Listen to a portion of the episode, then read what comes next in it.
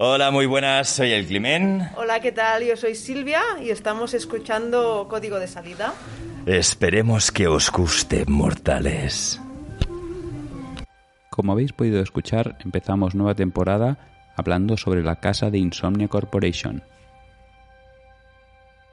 Si visitamos su página web insomniacorp.com, allí podremos encontrar para reservar y también un poquito sobre la historia de la casa.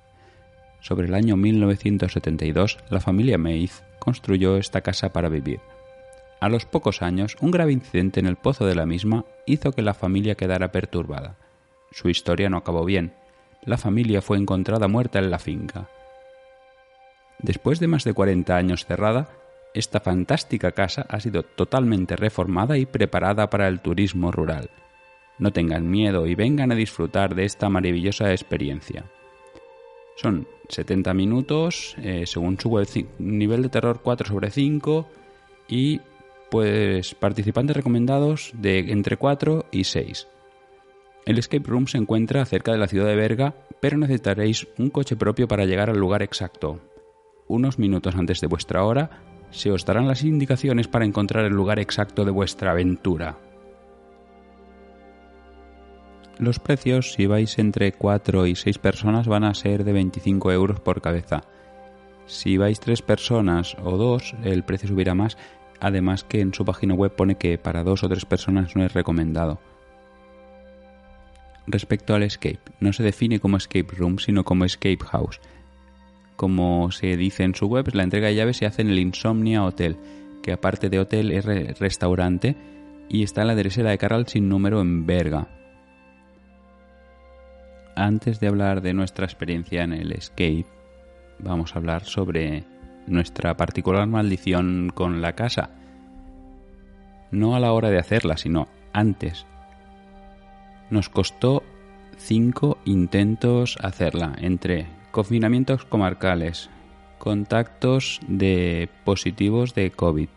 Pero esto son minucias comparadas con el cuarto intento en el que llegamos al Hotel Insomnia, cogimos las llaves, nos plantamos en la casa, flipamos al llegar, entramos y cuando llevábamos unos pocos minutos, nuestra emoción, nuestra efusividad a la hora de jugar nos llevó a que uno de los componentes del, del grupo se diera un golpe en, en la ceja y se abriera una brecha que necesitó de puntos. Evidentemente se paró la partida, trato por parte de los componentes de Insomnia impecable. Nos guardaron partida para otro día y bueno, es una cosa que nos podía haber pasado a cualquiera de los miembros por ir un poco a, lo loco. Al final la conseguimos hacer al quinto intento y bueno, lo disfrutamos bastante, como ahora os explicaré.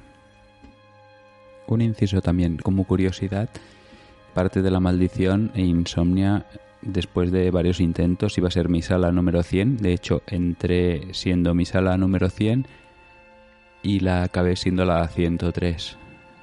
Cosas que pasan. Y ahora os diré tres motivos por los que debéis hacer la casa. Número 1. La localización.